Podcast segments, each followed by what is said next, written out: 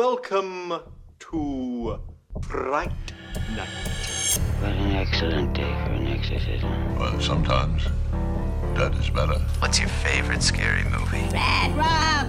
Seven days. Don't forget. Don't forget. Why haven't you checked the children? Be my victim. Hiya, Georgie. They're coming to get you, Barbara. They're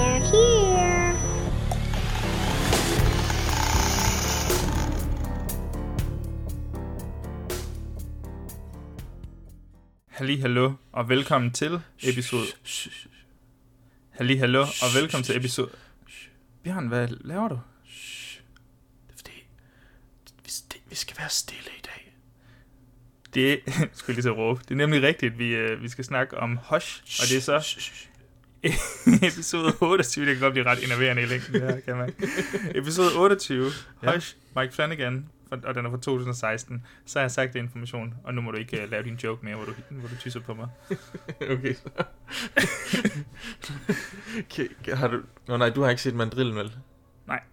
Der er, en, der, er, der er en karakter faktisk, nu har jeg tænkt over det, hver gang, at, at han spørger, øh, altså han sidder og bliver interviewet af Kasper Christensen, og hver gang Kasper Christensen, han skal sige noget, så har han den her, han tyser hele tiden på ham. Smørmanden. Smørmanden, smørmanden er... Smørmanden er, en, smørmanden er en, som du spiller golf med. Øh, nej, øh, Det var, det var bare lige det, jeg lige kom i tanke om. Øhm, men ja, episode 28. Spændende. Vi er ude af de der uendelige traps og taglige moralske dilemmaer, som, øh, som, som sovefilmen nu bød på. Ja, Vi har jo desværre endnu ikke set Spiral. nej, Men- men, den, den, men vi har intention om at gøre det, når jeg engang kommer hjem fra sommerhus. Ja, lige præcis. Så der skal nok komme noget. Det er bare, hvis I lige sidder og tænker, hvorfor er den stadigvæk ikke udkommet? så er det simpelthen... Øh, så er det fordi, vi ikke lige har tid. Vi, vi, så hurtigt vi kan, får vi smidt ud til jer. Øh, Ja. ja. Sommermaratonet, det var hårdt og sjovt. Det kan godt være, at næste maraton måske skal være et franchise, der har en eller to færre film i sig. Hmm, Du, ja. du så, hvordan jeg næsten snorksov til den sidste. Nej, ja, det var lidt skam, men... Øh, nej, nej, nej, jeg så det, men jeg lukkede lige øjnene. ja, men det... Fordi jeg skulle lige forestille mig, hvordan man kunne... Hvordan kunne man også have gjort det? det? Ja. Ja. Nå. Jamen altså, det, det synes jeg lyder fuldstændig fair, så hvis du, hvis du så ligesom har brugt tiden på noget produktivt øh, inden bagved, så øh, bag din øjenlåg, så er det fint for mig, altså, men jeg synes stadig, stadigvæk, det var fornuftigt øh, maraton, og altså, en af de ting, jeg virkelig har tænkt over bagefter, det var det der med, at du ved, det holder virkelig en, øh, en ret høj standard.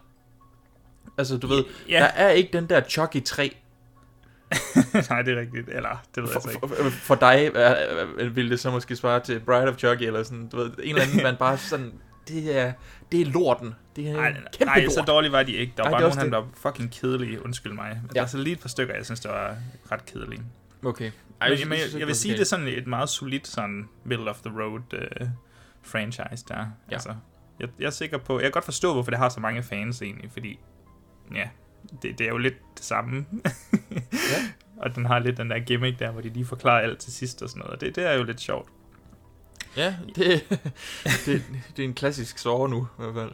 Det er det. Lige. Øhm, jeg tænker også til, på, den her, på det her tidspunkt, hvor afsnittet kommer ud, nu optager vi jo sjovt nok en uge forud, men når det her afsnit om Hush kommer ud, så tror jeg også, at ude på vores øh, sociale mediekanaler, at man kan finde alle de flotte billeder og karakterlister, som vi, ja, som du skaber. Mm-hmm. Men øh, man kan også se vores vurdering eller rangering af hele Saw-franchiset. Man kan gå ind på Gysergutterne podcast på Facebook, eller Gysergutterne underscore på Instagram.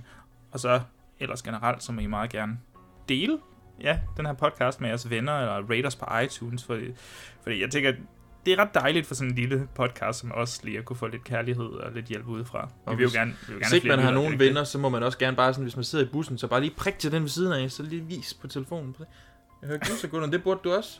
Og, Ja. så, og så satser man bare på, at, at det, det virker. Ellers så tror de nok bare, at du er en freak, men I don't speak Danish. I don't Nå. speak Danish, so... Men, øh, men det skal jo handle om noget helt andet i dag, Bjørn. Ja, det skal det. det? Det skal, som du sagde tidligere, øh, handle om hush. Hush. Sy- kysser du på mig igen? Ja. Hush. Hush. Hush. I korte træk, Ja. hvad er det så for en sag? Det er Det er, jeg, jeg tror ikke engang, hvis jeg siger, at det er en lille sag, så er det sådan helt skævt sagt, fordi det, det er en meget sådan øh, lille film, øh, udgivet ja. på Netflix, handler om en kvinde, øh, som er døvstum, og så sætter man, plopper man hende ligesom ind i, i en, en gyserfilm, eller en thrillerfilm, det er jo nok lidt, hvad man er mest til, det kan vi jo snakke om senere, men, men du ved, det er ligesom øh, det hele, og så er det en home invasion film også. Og Ja. ja. nu vil jeg ikke lige spoil for meget, jeg tænkte bare, vil hurtigt lige tease, hvis der er nogen, der bare sidder og, og ikke øh, rigtig ved, hvad der skal til at foregå, og bare tænker, hvorfor bliver han ved med at tyse på ham den anden? Hvad, hvad fanden foregår der her? Det, det er det, det handler om. Det er en film instrueret af Mike Flanagan, som vi ofte kalder Flag Managan her, så det er bare lige, hvis der er nogen, der hører os sige Flag Managan på et tidspunkt. Så, så det er altså ikke en fejl, og så er det med vilje. Ja, og nogle gange så kan jeg så heller ikke lade være. Nogle gange så sker det også bare nu. Uh, nu har vi gjort det så mange gange. Så det er den, vi skal snakke om i dag. Det har jeg faktisk glædet mig rigtig meget til, fordi jeg synes, Flanagan, Flag, Flanagan Mike Flanagan, øh, er meget spændende. Ja, Måske. det synes jeg også. Han er jo en af de sådan moderne gyserinstruktører. Både sådan moderne på den måde, at han laver ikke noget mega artsy. Han laver sådan nogle meget tilgængelige gyserfilm. Du ved, jeg tænker på sådan noget som Robert Eggers, der lavede The, Light The Witch og The Light... Oh, det kan jeg ikke sige om bare. The Lighthouse. Right, ja, og jeg synes også, Ari Aster hører lidt med i den der. Mm. Ikke men, helt, men, men stadigvæk lidt. Ja, ja, der er nogle elementer, men, men Mike Flanagan, han laver jo meget tilgængelige gyserfilm, vil jeg sige. Det er lidt, lidt James Wan. Ja. Men, Ja, det kan- men, ja. men ikke helt alligevel. Nej, For jeg føler synes, faktisk, jeg han synes er mere lidt mere underspil. Ja, jeg synes lidt mere underspil, eller sådan, du ved, de går ikke lige så meget op i jump scares. Mange, dem jeg har set, nu har jeg altså ikke lige set alle sammen af Flanagans film, men Mhm. mm-hmm. dem jeg har set, det er ikke sådan nogen, der, hvor det er kæmpe gennemfærd, der bare lige laver et mega jump scare eller et eller andet. Jeg synes, Der- det er sådan lidt roligt. at Der er ikke nogen øh, øjeblikke. Beth Sheba, der hopper ned fra et skab ovenpå øh, vores Nej. karakter her. Nej. Men det, er, Men, det, jeg øh, det, det er mere underspillet. Jeg føler, at han er meget mere sådan, han er meget mere sikker Ja. i sin stil. Han er meget mere sikker på, det her, det skal nok skræmme dem. Og jeg tror, det der er forskellen på ham og James Wan for eksempel, er, at øh, Mike Flanagan er så sikker i sin sag, at det godt kan gå galt. Altså, det kan, altså han, han er bare så sikker, men det kan altså også godt gå galt, og det føler jeg er sådan en som Before I Wake kunne godt være et eksempel på. Mm, det er så en af dem, jeg ikke har set, men, øh, okay. men det vil jeg gerne høre dig snakke mere om på et tidspunkt. Så. Men jeg Ja. tænker, inden vi bryder direkte ind i Mike Flanagan og, og Katie Siegels hjem af en film, Mhm. så, så tager vi lige en skovtur udenom og snakker om produktionen og de personer, som jeg både har stået foran kameraet, det er ikke så mange, men så også dem bag ved kameraet, hvis der nu er nogen af noteworthy karakterer. Seriously, Maddie, maybe you could come back. Live with me. I worry about you. It's not good for anyone to be alone, Squish. Isolating yourself the way that you do. I...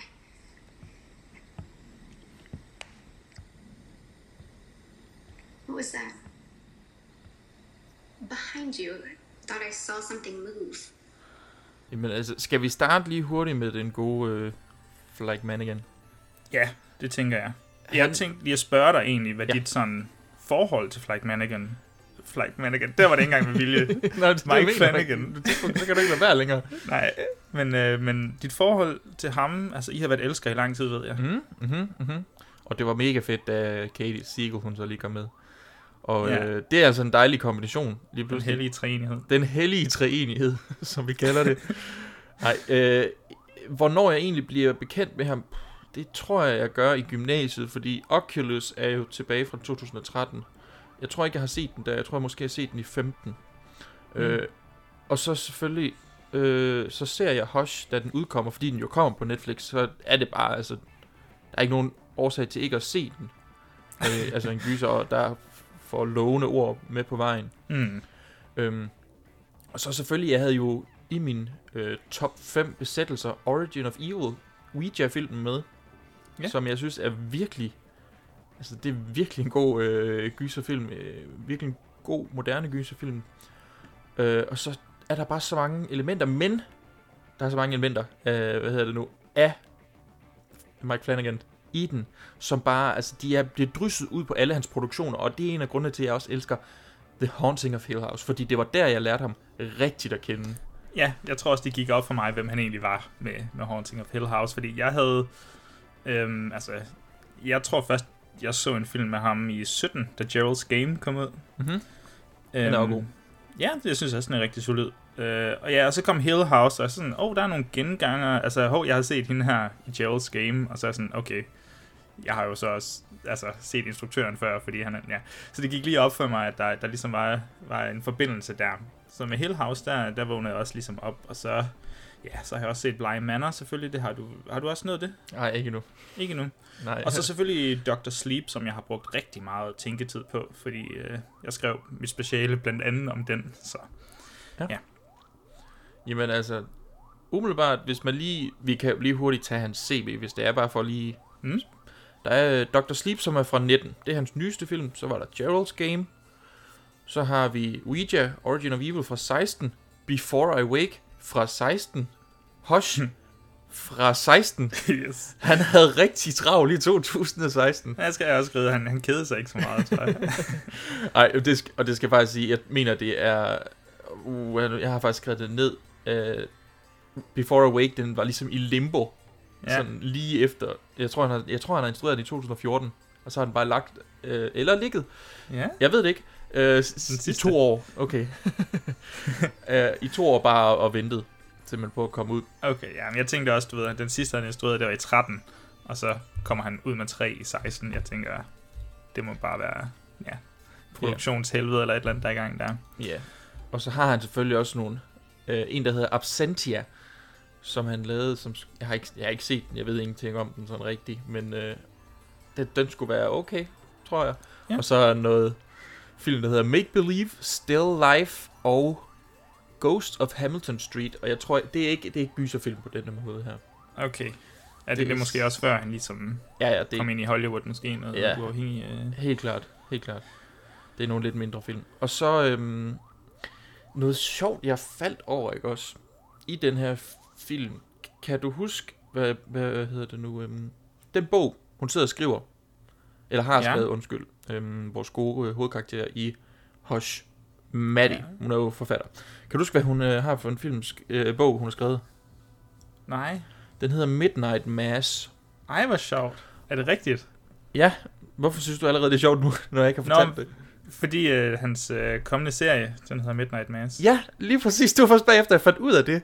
Og så var jeg sådan, hvad, hvad fanden, er- har det noget med hinanden at gøre, det her? Og jeg, jeg aner det stadigvæk ikke, øh, om, om det rent faktisk har det, men når jeg kigger igennem, så kan jeg se, Katie Siegel, hun er med, Samantha Sloyan er med, Michael Trucco er med. Ja, de der genganger der. sådan Ja, noget. lige præcis. Altså, de, men det eneste problem er selvfølgelig lidt mere, at... Ja, ja, ja, nej, men jeg tror alle er der, der skal være der, uden at begynde Okay. at spoil for meget, men jeg bliver lidt i tvivl. Og Ja. den her, den her serie, den kan jeg se, den er bare fyldt med de skuespillere, der er med i hans, øh, i Ja. hans, hans ting. Jamen, det, det er fedt, det glæder mig sgu til at se, hvad, hvad det bliver til. Ja. Men, men nu nævnte du jo lige Maddie, som bliver spillet af, af Katie Siegel. Mhm. Øh, hendes mand er jo netop ham der, Flag Mannequin. Ja. Og det er jo, det er jo, det er jo ret sjovt, altså, og vi, vi, vi kommer jo hurtigt til at døbe den her film som Mike Flanagans film, mm. fordi han er instruktøren. Øh, men egentlig så har hun jo også været med til at, at skabe den her film, hvilket Ja. er lidt sjovt. Ja, den har de skrevet sammen. Øh, ved du, hvordan de har, har ligesom øh, skrevet den? Jamen, altså, jeg læste først, at de, de kom på konceptet, eller fandt på konceptet på en middagsdate. Mhm. Og, så, øh, og så senere har de øvet scenerne igennem, kan det passe? ja, altså det det, de har gjort. Jeg så et interview, hvor øh, Katie Siegel, hun, hun øh, går ind i deres hus, og så Mike Flanagan, han prøver at bryde ind i huset på alle mulige forskellige måder, og, og så på den måde, der fandt de ud af, hvad fungerede, hvad var mest uhyggeligt, mm. altså for hende, når hun var inde i huset. Øh, og du ved, hvor- hvordan kunne de trække en historie, i, i, altså fordi, det, det siger de rimelig hurtigt, det her, øh, den her home invasion, de bliver nødt til at holde ham ude så lang tid som muligt, for når først han kommer ind i huset, så er der Ja. ikke særlig mange steder at gå hen. Nej. øh, så, så de har brugt rigtig mange scenarier øh, til, til det her. Det må have været sjovt at være nabo og bare se, hvordan han bliver ved med at bryde ind i sit eget hus, og så går han ud for at bryde ind et andet sted, og konen bare tænker, står og venter. telefonopkald til politiet en enkelt gang eller to. Sådan. øh, ham der instruktøren, han er ved at komme mok. Nå. Men, ja. Øh, men ja, det, det, det er Ja. rigtigt. Og så synes jeg også lige, øh, det er værd at nævne, det her, det er jo en Blumhouse Ja. produktion. Det har jeg nemlig også skrevet. Altså, og det var jo så igen det, det der med, de vidste jo godt, at deres øh, film her, den ville der være budkrig omkring. Det er jo Mm. klart. Det har været fem... Jo, jeg tror, der er fem karakterer samlet set med. Det er en one-location film. Ja, præcis. Altså, de, det, det er et sure, og det er en horrorfilm. Ja, man, man kan virkelig godt mærke, at det, altså, den er nærmest skræddersyet til Blumhouse. Ikke? Ja. Single location, få skuespillere, stram præmis. Så, så er vi der. så, så titter Jason Blum lige ud og siger, jo Hi tak, there. vil du have 5 mil? ja. Ja, men det har de så ikke engang fået, for de kunne slippe afsted med. Så vidt jeg har læst mig frem til, så koster den blot en million at lave. Så. Ja, men jeg tror, de har nok sikkert sagt, ja, så vil jeg hellere have noget mere afkast, eller noget Ja, andet. sådan blev den solgt til Netflix. Og så. Ja. ja. Men selve produktionen, ja, altså, den var også lidt sjov. Flanagans, altså, ja jo, de havde kommet på konceptet til den her, på den her dinner date, men, øh, men, men Flanagan har vist længere vil lave sådan en film, en hel film, hvor der ikke var nogen dialog i. Ja. Men han, ja, så vidt jeg kunne læse mig frem til, så fandt han det nært umuligt at øh, realisere. Ja, forståeligt nok.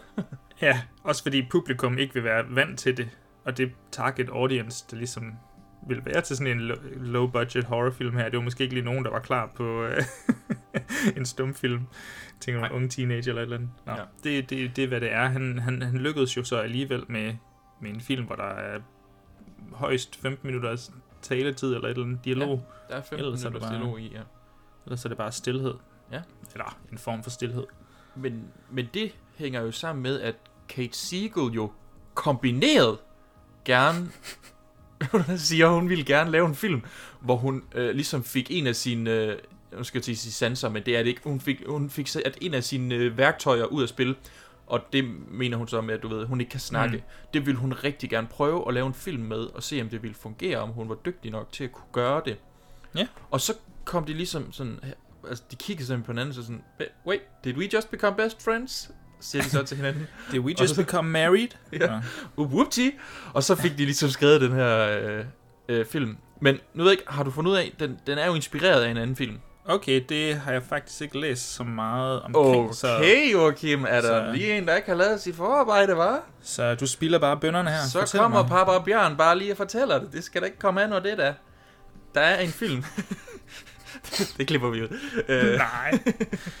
øhm, filmen er inspireret af en Audrey Hepburn film øh, fra Ah. 1967, der hedder Wait Until Dark. Yes. Øhm, det er lidt irriterende, at du siger yes nu, som om du godt vidste det nu. Nå, men jeg havde læst det. Jeg har bare ikke lige læst, at den var decideret inspireret af. Nå, Men, øh, de, øh, der, de siger det i et interview, at den er inspireret. Okay. Øhm, og der, det har selvfølgelig også noget panic room over sig. Det tror Ja. jeg ikke, vi kan komme udenom. Øh, og det sjove er jo, at samme år, 2016, du har allerede nævnt den, der udkommer. Jeg peger øh, ind på mikrofonen, fordi du skal sige det. Nå, I 16 har jeg sagt det? Hvad har jeg sagt? Don't Breathe kommer. Don't... Nå, okay. Ja, fint. Det er lige meget, jeg siger det bare. Det er fint. Som jo nærmest er den samme film, men bare sådan lige omvendt. Ja, omvendt på flere måder. Ja, lige præcis. Det er det. Altså, der er så mange ting, der minder vildt Ja. meget, men bare så meget omvendt.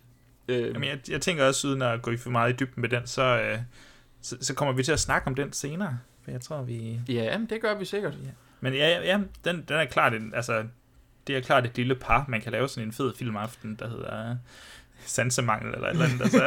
ja. Så ved jeg ikke, jeg synes, man, man kan godt mærke, at her, det her, det er den film, hvor øh, Flanagan, han bliver øh, venner med Stephen King. ja, der er nogle små referencer i, øh, i filmen. Ja. i sig selv. Og så har King, mener jeg også, tweetet omkring den her film efter, efter udgivelse. Ja, det er netop også øh, det, jeg tænker på. Og så, der står jo for eksempel også en, en Stephen King-bog inde i huset. Ja, der er Mr. Mercedes, og jeg tror Ja. ja. endda, der er en håndfuld andre, så jeg Det tror der også... er der sikkert. Er der Under the Dome, eller The Stand, eller sådan lidt forskelligt. Jeg kan ikke lige huske det. Men, Men, men, men det kan man jo gå på opdagelse. kan man gå på opdagelse i. Det er jo bare, den er på Netflix, alle kan bare... Ja. Nu springer vi jo rundt i det hele. Jeg, jeg vil også lige høre, har, har du set øh, ham, der spiller den maskerede morder i noget, når han først tager masken af? John Gallagher Jr. See. See. Ja, det har jeg. Jeg har set ham i The Newsroom. Det tror jeg er første gang, jeg ser ham.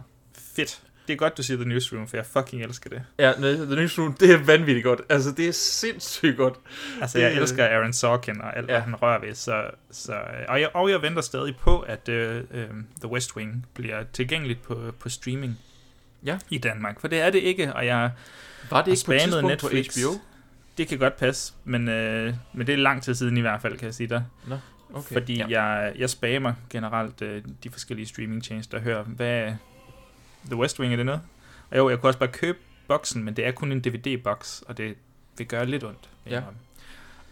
Øh, jeg har også set ham i andet, men... men Sidespor. ja, jamen, jeg har aldrig set West Wing, så jeg ved slet ikke, hvor godt det er.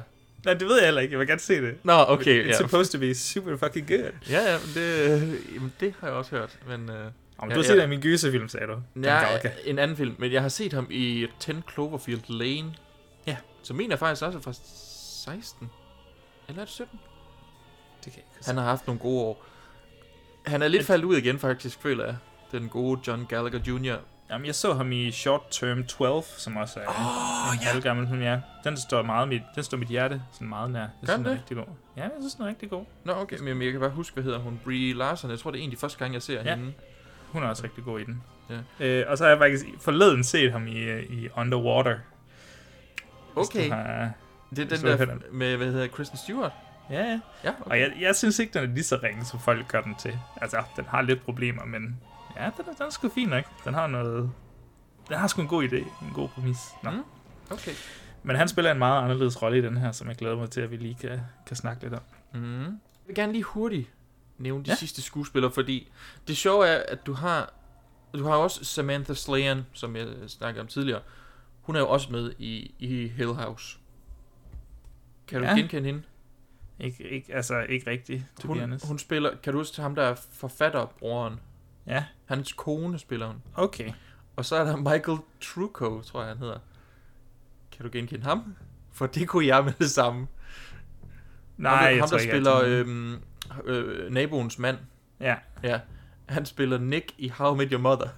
Okay, nå, men jeg har ikke rigtig set. Jeg har Ej, set lidt af How I Met Your Mother. Jeg synes ikke, det var så sjovt. Nu står du simpelthen, Joachim. Ja, men jeg synes ikke, det var så sjovt. Det er så faktisk også mere sådan, fandt ud af, det var det der Katie Siegel, ikke? Hun har faktisk ikke lavet særlig mange film. Hun har lavet Flanagan-film. Hun har lavet basically lavet Flanagan-film, og jeg forstår det ikke, for jeg synes, hun er sindssygt god. Jeg synes, hun er skidegod som sådan en fysisk skuespiller i den her. Sådan en Mhm. fysisk øh, performance. Det kan Ja. jeg rigtig godt lide. Jamen, det, det kan jeg også godt. Hvad sagde du, hun hed, hende der øh, naboen?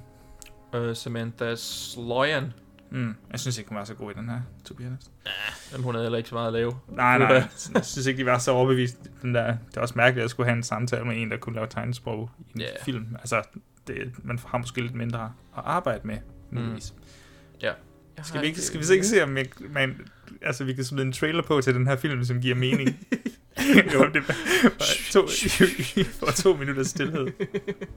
jo, vi prøver at se, om vi kan finde noget.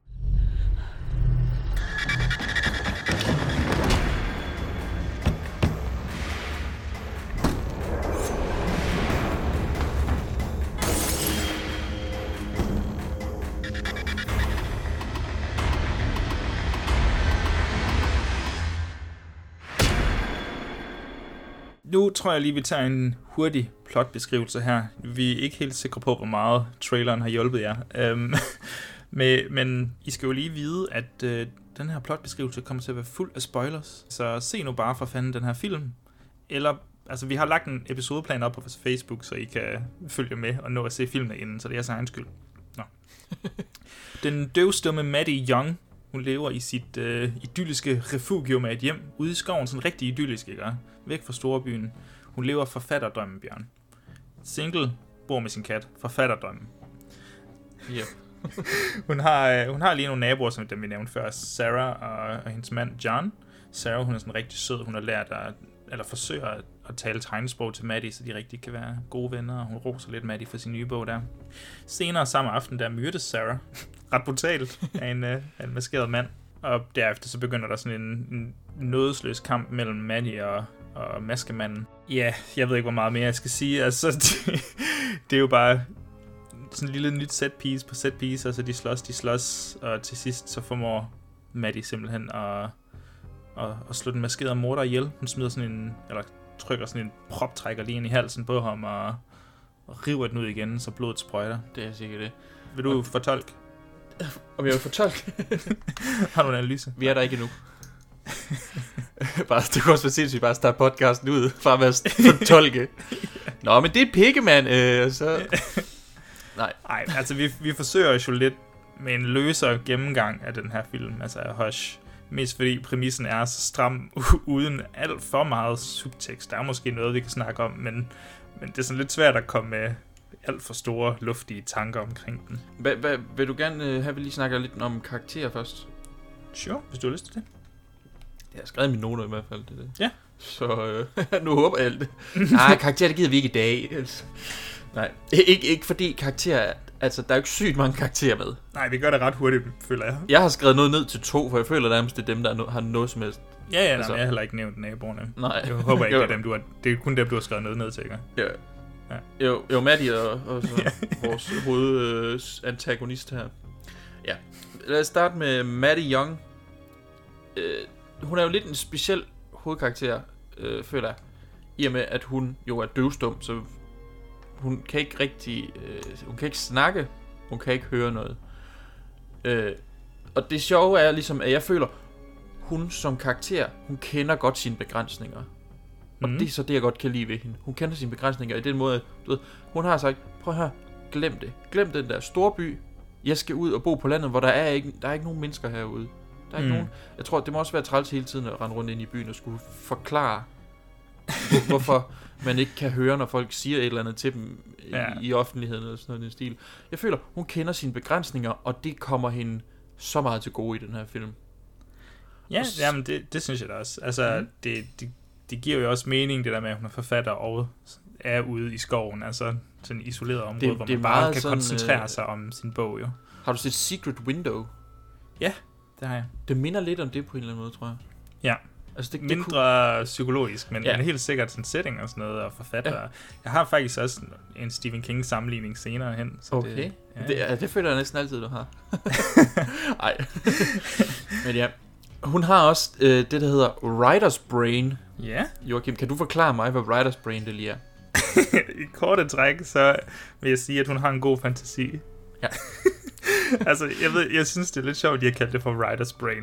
Nå. Jeg havde aldrig Øhm, hørt om det før på den måde. Nej.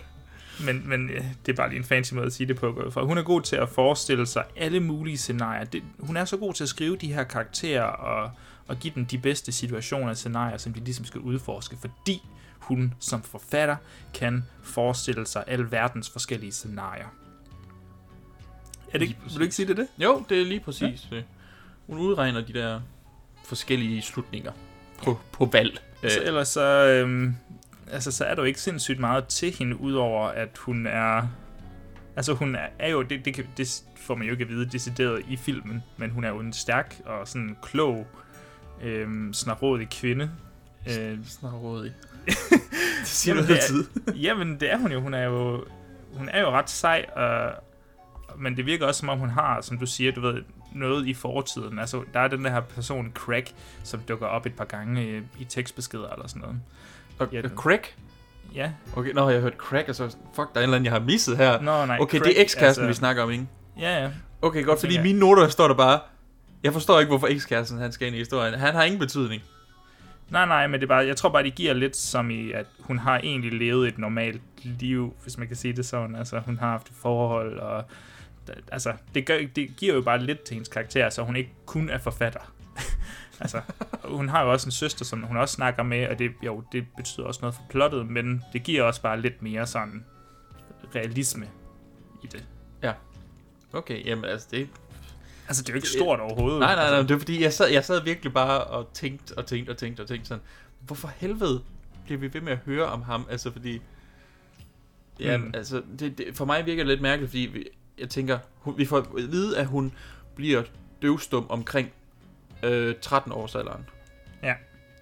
Men ham Craig der må vi nærmest formode, det er en voksen kæreste. Ja. Jeg er meget spændt på, hvor du er på vej hen nu. Jamen, det er jo mere bare, altså, og så, så spørger øh, naboen, hvad så skal du ud på datingmarkedet igen, og så hun sådan, ah, hun er på sådan en døv, døv online dating. Døv Tinder, nej. Ja, den døve Tinder, ja.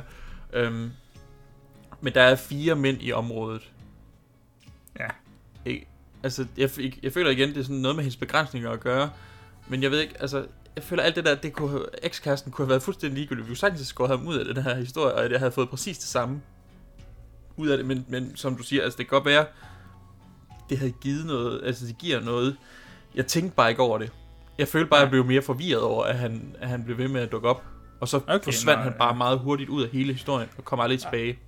Jeg tror også bare, at det er sådan vigtigt nogle gange, bare lige at, du ved, de karakterer, man har, at de har en fortid, og de er ikke kun skrevet ind i det her scenarie, der skal til at udspille sig. Så tror jeg, det bliver lidt for sådan statisk, eller lidt for kedeligt måske, altså, eller opstillet nærmere. Jeg tror bare, bare sådan en lille præg om, okay, hun har haft en kæreste før, og, og så spiller det jo også måske lidt ind i det der med boyfriend. Øh, altså hun, hun bilder jo ham der, John Gallagher, den maskerede morder, altså hun prøver at bilde ham ind, at hendes kæreste er på vej hjem og sådan noget. Det giver jo lige så også, det giver sådan en antydning om, at det godt kunne eksistere. Jeg ved det ikke. Måske er der noget der.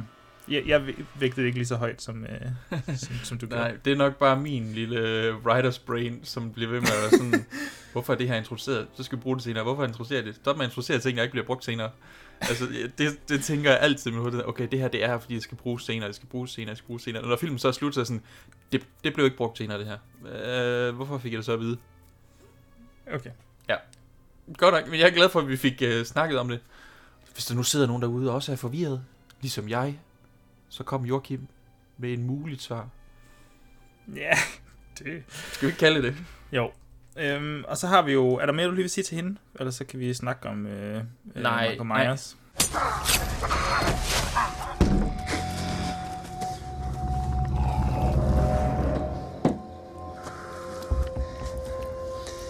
I figured I had about a, what, 2 in 10 chance. It came to fight. She was just so damn big. Actually pretty glad she showed up when she did. Thank you. Han dukker jo op i en fed øh, Michael Myers øh, maske nærmest. Den ser sådan helt liv, livsløs ud og hvid. Ja, den er sådan øh, helt udtryksløs. Ja. helt utroligt. Og hvad, hvad er det, der er så spændende ved, ved en skurk som ham, Bjørn? Spændende eller sådan lidt uhyggeligt, det er det der, jeg, jeg, han har ikke noget motiv. Hmm. Altså, han bliver ved og ved og ved med at prøve at komme ind, men han siger aldrig sådan, det er ikke ligesom i Panic Room, hvor, hvor du forstår motivet, der er. Der er noget inde i huset, faktisk inde i deres Panic Room, som de vil have. Mm. Eller Don't Breathe. Der er noget inde i huset, de vil have, og det er samme med den der Wait Until Dark, så vidt jeg har forstået. Der er noget inde i huset, de vil have. Ham er, ja. Han vil ikke have noget. Han er der, fordi af ren psykopati. Altså, ja, han vil bare præcis. have fat i hende og straffe hende. Eller ikke straffe hende, det lyder som om hun har gjort noget. Det har han jo egentlig ikke. Men han i hvert fald bare jagte hende eller dræbe ja, hende. Ja, ja, ja det, det, det, det er det, han, han synes der er fedt. Der er det der skældsættende øjeblik, hvor, hvor hun ligesom skriver på øh, vinduet, mm. at, øh, at hun har ikke set hans ansigt. Hendes kæreste er på vej hjem. Hun skal nok lade være med at sige noget, hvis bare han smutter. Ja. Altså, hun har ikke set hans ansigt. Og det er så der, hvor han sådan, du ved, jeg føler lidt, han vender hovedet lidt, ligesom Michael Myers eller Jason, eller hvem det nu er, der gør det. Michael Myers i den første film, hvor han har slået ham der op på skabet, så ja, tilter han lige på hovedet. Ja, det er rigtigt. Øhm, og så tager han så masken af. Og det er jo ligesom et meget tydeligt øh, bevis på, at, øh, at han er pisse ligeglad med, om hun har set hans ansigt eller ej. Ja. Han slår ihjel nu. Det er det, han er der for. Det synes jeg er ret fedt. Altså, han er jo, han er jo ikke en, en dyb skurk. Det er jo ikke, fordi du kan læse sindssygt meget ind i ham omkring hans fortid, og han er kommet tilbage fra Vietnam og bla bla bla. Altså, det var slet ikke sådan noget lort der. Nej. Det er bare sådan en, en enkel, modbydelig motivation, der hedder, jeg dræber, fordi jeg godt kan lide jagten. Ja. Jeg tror, der er meget i det, der altså, det handler om, at han godt kan lide jagten. Jeg synes, tror ikke, det er tilfældigt, at han har en crossbow, for eksempel. Nej. Altså, altså at man er ude og jagte med sådan et våben. Han kunne jo godt bare have kommet med en kniv, hvis det er det, men, men det er vildt en crossbow, så... Ja.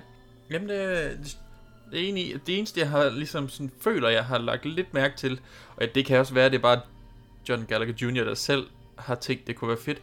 Jeg føler, han har lidt en sydstatsdialekt, og så læsper han en lille bitte smule. Nå, okay. Ja, det har, det har jeg overhovedet ikke tænkt over. Nå. Men det snakker han ikke sådan normalt. Altså, Nej, jeg føler, han sådan, har en lille smule sådan...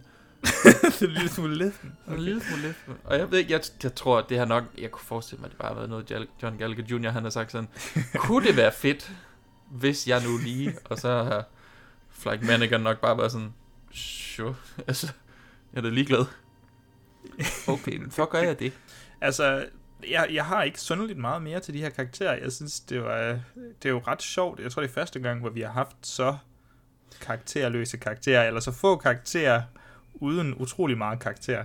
Mm. Men, altså... men det er ikke nødvendigvis en hindring for filmen. Overhovedet ikke. Det afhænger af, hvordan man ligesom går ind til den. Jeg kan godt lide det der, at han... også bare, han er bare, altså han er utrolig klog og rutineret. Det er som om, han har gjort Ja. det her en million gange før, men der er ikke nogen, du ved, det der, normalt så kan man få sådan en, en radio, der tænder og siger, nu er der endnu et par, der er blevet slået ihjel ude i en skov. Det der er det 14. par på to uger. Og så får man at vide, at der er nogen- sluppet, der er Ja. sluppet en fange løs fra den, øh, den lokale psykoanstalt. Lige og så- præcis. Det er der ikke noget af, det, og det mysteriet omkring ham gør ham også lidt mere uhyggelig. Det kunne også være, i- altså, fordi han kunne lige så nemt bare være en, der boede lidt længere ned ad gaden, og så bare var rigtig træt af sine naboer. Altså, det, det kunne også have været rimelig psykopatisk. Men, eller ned ad gaden. Han bor et andet sted i skoven i hvert fald. Ja, ja. Men det, det, det gør ham bare meget øh, mere uhyggelig, når vi ikke ved noget som helst om ham. Og måske er det en god overgang til at hoppe over til øh, at snakke om den her home invasion del af Mhm. filmen. Ja.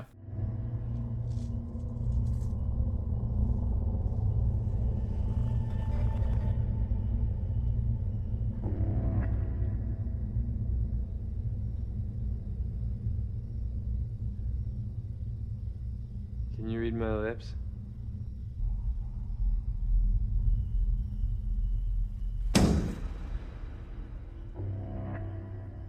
Can you?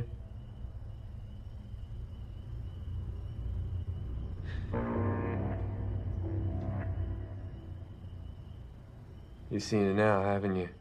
Jeg, jeg tror lidt, vi snakkede om det med hensyn til, uh, til The Purge, men hvordan har du det egentlig generelt med sådan en home invasion film? Jeg husker lidt, at du godt kan finde dem uhyggelige. Det kan jeg. jeg tror måske, ikke fordi jeg synes, jeg har set vildt mange af dem, Mm. men øhm, jeg har næsten altid synes, at de, det er noget af det mest uhyggelige, det er det der, nogen trænger ind i dit hjem. Og det er meget mærkeligt, fordi du ved, det, altså, det er ikke sådan noget, jeg har et eller andet barndomstraume, hvor der, blev, øh, der var indbrud i, i vores hus. Vi- Der har aldrig været noget som helst, og jeg ved ikke, hvor det kommer fra. Jeg synes bare, at tanken er sindssygt uhyggelig om, at der er nogen, der kommer ind i dit hus. Specielt folk, der ved, du er hjemme. Ja. Jamen, jeg tror også, der ligger et eller andet sådan primalt i det. Altså, du ved, det, det her det er mit hjem, det er mit refugium, det er mit sikre sted. Der er ikke nogen, der må komme herind. Og så pludselig, så ser man sig selv invaderet af, ja, nu er det som andre mennesker, ikke også? Men, Ja. men det kunne også lige så godt være et dyr eller et eller andet. Så. Eller en zombie. Eller en zombie. det var det, vi snakkede om i Night of the Living Dead, ikke? Det har jo også lidt det der, men jeg synes bare, zombier, de er virkelig lidt mere fjollede, jo. Fortalte jeg dig nogensinde om, dengang jeg så uh, The Strangers første gang? Måske, men, men lad, mig da lige, lad mig da lige få den igen. Okay, for jeg kan ikke huske, om jeg snakkede om det sidste gang. Første gang, jeg ser The Strangers, som jo er en meget kendt, tror jeg, øh, home invasion film. Jo, jo, ja. Øhm, det var øh, lige efter, jeg var flyttet hjemmefra. Jeg var flyttet fra Give til Vejle, så jeg havde min egen lille lejlighed. Og så så jeg den en aften, og, og jeg tror, jeg er ret sikker på, at det ikke var særlig lang tid efter, at der, der var en mand, der bare prøvede at gå ind i min lejlighed. Øhm, så øh, det der var, at, var, at når jeg lå i min sofa, så kunne jeg kigge lige ud på min hoveddør. Og en aften, hvor jeg lå og så We Were Soldiers, så lige pludselig var der bare en mand, der stak hovedet ind af min front, altså af min hoveddør. Og så hoppede jeg bare op og sagde, øh, du bor ikke her, og så løb jeg ud, og så lukkede jeg bare døren i. Du bor overhovedet ikke her. Du bor overhovedet ikke her. Jamen, jeg, blev, jeg har aldrig været så bange i mit liv, tror jeg. Og så låste jeg, og så ringede jeg til min storebror, som ikke boede så langt derfra, som kommer og ligesom øh, prøvede at se, om han kunne skræmme ham væk, eller et eller andet stil. Jeg var simpelthen så bange. Og, og så var, fandt jeg ud af, efter en time eller sådan så kom politiet, fordi min storebror han ringede til dem. Det var en eller anden mand, der bare var skudt væk på stoffer. Han var Okay. så langt væk, det fatter man slet ikke. Jamen, så er det måske meget godt. ja, og, men ja, det er simpelthen blevet, jeg låser jo altid min dør, også når jeg er hjemme, altså min, min hoveddør. Det, det tror jeg ikke alle gør, men det gør jeg, og det har vi altid gjort derhjemme. Jeg skal bare ikke have nogen, der går ind, uden jeg er klar over det. Det jeg synes det er så uhyggeligt, og jeg, den aften, der, der lå jeg, øh, hvor jeg så The Strangers, der lå jeg og skrev med øh, vores fælles ven Thomas, alt der skete, fordi jeg var sikker på, der kom nogen ind ad min dør lige om lidt, og så skulle Thomas vide, hvad der var sket. Altså, så, så, så vidste han, okay, Fuck, mand. Du er en lille bangebukser. Jamen, den film, den får mig, og jeg, jeg har lige genset den for sådan et par måneder siden med min kæreste, og jeg synes stadigvæk, den er lige så uhyggelig. Oh, det er fedt. Den glæder jeg mig til, at vi skal snakke om på et eller andet tidspunkt. Hva- Hvordan har du det med Home Invasion? Det, Nå, men altså, jeg, jeg synes også øh, generelt, de, altså, de kan være mega fede. Det der med, øh, ja, det jeg sagde før med, at vi har vores hjem, der bliver der pludselig bliver invaderet, det, det synes jeg kan skabe sådan utrolig stor spænding og suspense, og ja, endda også sådan uhyggelige sekvenser. Altså, en af de scener i den her film, det er godt nok ikke inde i huset, men jeg, men jeg mener lidt af den der scene, hvor Sarah hun bliver slået ihjel op af vinduet, Ja. hvor Maddie, hun ikke ser det, eller Ja. sjov nok, hun hører hun det heller ikke. Øhm, altså, jeg, jeg føler, at det er en af de klammeste, klammeste øjeblikke i hele filmen. det er selvfølgelig ikke 100% det der home invasion element, men det er jo stadigvæk det der, hun bliver slået ihjel vidderligt op af vinduet ind til hendes veninde, der står derinde. Der bruger de selvfølgelig også lyden lidt, ikke? Eller mangel. Mhm. Men, men det, det synes jeg er utrolig ulækkert. Det fik mig virkelig. Og, og så generelt, så, så er der jo en masse andre film, vi har snakket om. Altså i podcasten, der har vi jo snakket om Black Christmas. Ja. Et, øh, et afsnit, jeg synes, der er super godt. Og er så ærgerlig. Undtagen lyden. Ja, præcis. Jeg er, Det er så, så ærgerlig er over, at vores lyd på det afsnit ikke er super god, for det var lige, da du fik øh, din mikrofon, og jeg havde ikke fået min endnu. Og vi kunne simpelthen ikke lade være med at optage. Så jeg ja. håber, man kan bære over med lyden, men jeg synes fandme, det er et godt afsnit. men der, den har jo også en masse sådan, home invasion slasher elementer. Men den er jo nærmest mere home invasion, end den er slasher. Ja, det vil jeg også umiddelbart mene. Men Så, det, jeg- den synes jeg er fucking uhyggelig. Altså, eller virkelig effektiv i hvert fald. Ja. Hva, hva, den, den scene, hvor øh, Maddie, hun, hun gemmer sig inde på sit soveværelse, og så kan man se Ja. ind af vinduet, du kan sådan se øh, sådan silhuetten af nogen, der står og kigger ind af vinduet først. Hmm. Vi kan kun se silhuetten, og vi kan se Ma- øh, Maddie. Vi kan ikke se vinduet. Og så lige pludselig så bliver det sådan en hånd, der står, begynder at slå på vinduet.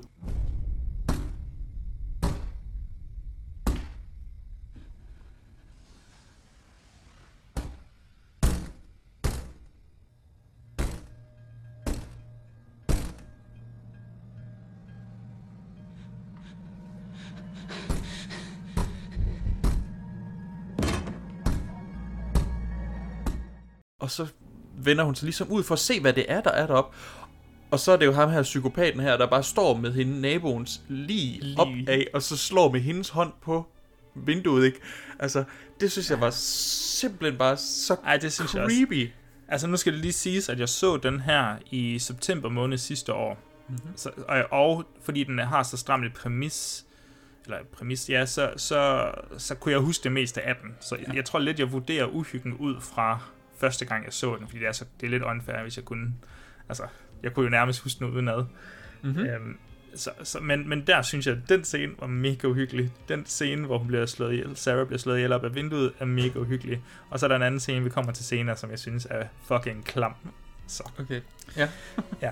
Men, øh, men ellers, så, så nævnte du jo Don't Breathe, og vi har jo også ja. øh, The People Under the Stairs, som vi har snakket om. Mm. Det er Mhm. ligesom også vendt på hovedet, ligesom i Don't Breathe. Vi følger dem, der invaderer huset. Ja, som Jeg så synes, er bliver ret- låst inde i huset. Ja. Og ja. så skal så gerne vil flygte ud, som jo næsten er mere uhyggeligt. Ja, der er nærmest noget mere, sådan, det er meget mere paradoxalt, at du er fanget hjemme hos nogle andre, og ikke kan komme ud. Det Ja. synes jeg også er vildt fedt. Og så snakker vi om uh, The Purge. Mhm. Mm-hmm. The Purge er The Purge. Det var ikke lige min film, men jeg synes, ideen var ret fed. Det, det medgiver jeg da øjeblikkeligt. Den var, den var du jo lidt glad for. Ja, jeg synes, det var rigtig, rigtig god. Jeg, jeg tror faktisk, jeg synes, den var bedre, end jeg huskede før. Ja. vi- ja. Den, den, har jo også et, den har jo virkelig et home invasion element. Altså, der er der et klart mål med, hvad de skal. ja. Nu ved jeg ikke, hvad Don't Breathe har kostet. Men jeg kunne ikke forestille mig, at det er forfærdeligt meget heller. Nej, Altså, er jeg den tror, også fra, fra Blumhouse? Det, det tror jeg sgu ikke. Når jeg googler det, så kommer der i hvert fald ikke noget op om, at de to hænger, hænger sammen. Fint, fint. Men jeg tror, at toeren måske er... Okay, ja. For den kommer jo relativt snart. Ja. Og jeg har faktisk skrevet Don't Breathe ind i vores lille Nej, hvor spændende. kalender. For jeg vil rigtig gerne tage mig af den. Og så, en, og så bare lige en lille anbefaling til andre folk derude. Øhm, I kan se øh, Køterne, eller Straw Dogs, Mhm. som, undskyld mig, som den hedder, med, øh, med kære Dustin Hoffman i hovedrollen. Altså den gamle Straw Dogs, ikke den, den relativt nye. Den, den har også et rigtig godt... Der går lidt tid, for det bliver home invasion, men øh, den, den er rigtig fed på en anderledes måde. Mm. Har, du har ikke set den nye, vel? Nej, det har jeg ikke. Jeg har heller ikke, men det, det er sådan sydstats noget, og du ved, hvordan jeg har med sydstats ting. Det, Ja. Jeg bliver helt liderlig. Okay, fint. Men hvordan synes du så, at Hush holder sig op imod de her andre film, vi lige har nævnt? Altså, synes du, den er bedre, eller dårligere, spændende? Øh, Altså, hvis vi... Den, den nemmeste sammenligning, føler jeg, vil være at gøre det med Don't Breathe. Fordi de, som sådan, de kommer præcis samme år. Så du ved, de har de samme forudsætninger langt hen ad vejen. Mm. Øh, jeg, synes, jeg synes, Don't Breathe er en bedre film. Ja. Øhm, ja, om jeg så synes, den er mere uhyggelig, Don't Breathe, det, det ved jeg ikke. Det kan jeg faktisk ikke lige huske nu. Det er noget tid siden, jeg har set den, øh, må jeg indrømme. Jamen, jeg husker den også som værende meget suspensefuld, men ikke nødvendigvis uhyggelig. Ja, ja lige præcis også det. Og så har den lidt et, nogle twists. Ja. Ja, som, det, som, øh, som, jeg, som jeg ret godt kan lide, faktisk. Men, Ja. men det tager lidt af... Ja, det, det bliver en meget anderledes film lige pludselig. Ja. Det, det er svært Men- at snakke så meget nu. Når ja. ja, specielt når vi ved, at vi gerne vil. Ja. Ja. Nej, så, altså de to vil jo helt klart være de nemmeste at sætte op. Øh, og, men jeg synes, Don't Breathe er den bedre af de her film. Jeg synes, den her er mere gyselig. Helt mm. klart mere gyselig. Hvis vi kigger på ja, Straw Dogs for eksempel, som du siger, det, det er også en meget anderledes film, fordi det handler i lang tid mere om en mand, der prøver at assimilere til sådan noget skotsk højland, eller sådan noget. Jeg kan ikke helt, det er noget tid siden, jeg har set den, ikke? Men, øh, det er også vildt fedt, ja. Ja, altså du ved, så den bruger også meget tid på meget andet. Det er for slutningen, hvor det sådan rigtig bliver home invasion. Ja, det er som om, at Hush mere er sådan en... Du ved, det er indbegrebet af home invasion. Ja. Altså, det, det er en film lavet med det in mente. Ja, det... Hvor de andre har nogle underliggende tematikker og lidt sådan fokus på nogle andre ting. Mhm. Så Hush, den er bare sådan indbegrebet af home invasion. Ja. Det, det, det har jeg også respekt for, at den, det bliver sådan mere Jeg kan- en stilistisk øvelse, end det egentlig bliver sådan den dybeste film, vi nogensinde har snakket om. Ja. Jamen, ja, og, og det kan jeg også godt lide, fordi jeg kan godt lide, når en gyserfilm, den bare siger, prøv her, nu, nu laver vi det her for at skræmme dig, og det er Mm. det. Der er Ja, ikke mere til det. Altså, Altså, det, det elsker jeg. Jeg ved godt, det, det også er fedt nogle gange, når folk de fletter noget mere ind i filmen, men det føler jeg ofte, folk ikke er dygtige nok til at kunne balancere. Ja, ja, men altså, jeg, jeg er helt jeg synes helt klart, at film jo skal vurderes ud fra, hvad de sådan slår op af mm. brød. Altså, Black Christmas, den har en masse tematikker, som man kan tage fat i. Det elsker jeg. Det synes jeg er mega fedt. Og det er så også, fordi den prøver på det, og den lykkes med det. Det prøver Hush ikke på. Nej. Den prøver bare på det her stilistiske lille eventyr, og det respekterer jeg. Og så er der jo så også nogle af dem, jeg måske er lidt... Du ved, The Purge, den snakkede vi om. Den, den synes jeg ligesom, den slog nogle større tematikker op, som den ikke rigtig kunne finde ud af at behandle sådan rigtigt. Mm. Efter min mening. Mm. Den, den, den var for eksempel ikke bare sådan en stilistisk øvelse. Den havde faktisk noget med hele samfundet, den vil sige, men det synes jeg, den faldt lidt igennem med. Det er bare for ligesom at give et perspektiv på, man vurderer filmen ud fra, hvad den prøver, eller hvad man selv tolker, den prøver, er måske nemmere at sige, ja. Ja. Af, af andre, altså nogle af de her film, så er der jo selvfølgelig The Strangers, som... Øh, det, ja, det er meget få film i min optik, der når helt derop. For jeg synes virkelig, den er en masterclass. Ikke Ja. bare i, i horror, men selvfølgelig også i home invasion. Det vil måske være the pinnacle of uh, home invasion. Yes. Og så er der også sådan en som Il, eller Them. Jeg ved ikke, om du får set den. Nej, ikke endnu. Ikke endnu, nej. Det er lidt svært at få fat i, de der franske der. Goddamn French movies. Oui, oui. Oui, oui, ja. Men det er også, er det, undskyld mig, men er det ikke The Strangers? Før The Strangers. Altså, før The Strangers. Jo, altså, det den er jo baseret på, ikke? Det er jo, The Strangers er jo et remake af den, så vidt jeg har forstået. Altså, jeg tror ikke, hvis du spørger ham, der har lavet den, så tror jeg ikke, han siger ja. Okay. men hvis du sådan ser filmene, jo. det er meget... Men altså, det, det, det, det er sådan lidt... Altså, Home Invasion er jo også svært at, at, at, at, at lave på forskellige måder. Altså, det, det er rimelig meget den samme. Nogen prøver at brede ind i huset. Bum. Og det er det, der sker her. Altså det her, det er skrællet helt ned. Begge historier er skrællet helt ned. Ligesom med, med Hush. Øh, Du ved, der er, der er et par i et hus. Nogen prøver at komme ind i, i, øh, i dem, eller ild. Der ser vi bare nærmest ikke, hvem det er. Den, der leger så meget mere med, står de hen bag, ved, ved, ved, ved, bag døren og venter. Okay. Der er mere sådan en leg, hvor du ved, i Strangers, der ser du dem. De står sådan og kigger, kigger hen på deres ofre. Og så bliver de lidt mere aggressive hen over tiden, hvor i, i, i dem, der er det mere en jagt, så Ja. at sige. Den skal du fandme få set. Uha. Ja, men det vil jeg da også gerne. Jeg vil ja. gerne købe de der New French Extremity film, men de er fandme svære at få fat i, især på Blu-ray og sådan noget. Så Ja. det, er, det er en lille kamp i sig selv. Hvad siger du til at bevæge os over i øhm, Hushes gimmick, altså dens lyd? Mhm. Jo, det vil jeg meget gerne.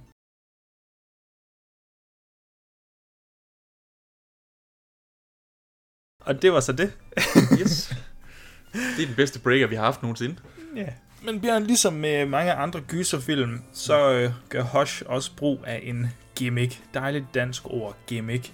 Ja. Øhm, vi, har kaldt, og gimmick. vi har kaldt det for en, øh, en lydgimmick her. Mhm. Den udnytter lyden eller mangel på samme faktisk til at skabe suspense. Ja. Så jeg tænker, vi vender lige den døvstumme gimmick her, for at se om det faktisk fungerer, eller om det bliver tonedøvt i længden. Yes. Maddie som er døvstum. du, du, du, vil bare, du vil bare altid lave de der punch der. Det er ikke det gider. Maddie er døvstum. Hendes alarmer i huset bulrer med kæmpe lyde, og lyset blinker, som var det en ravefest. Og vibrationer. Og vibrationer, ja, Good så hun kan vibrations. mærke, at de er good vibrations. Jamen, jeg ved ikke, jeg vågnede op i morges, og så du kender godt Marky Mark sangen Good Vibrations.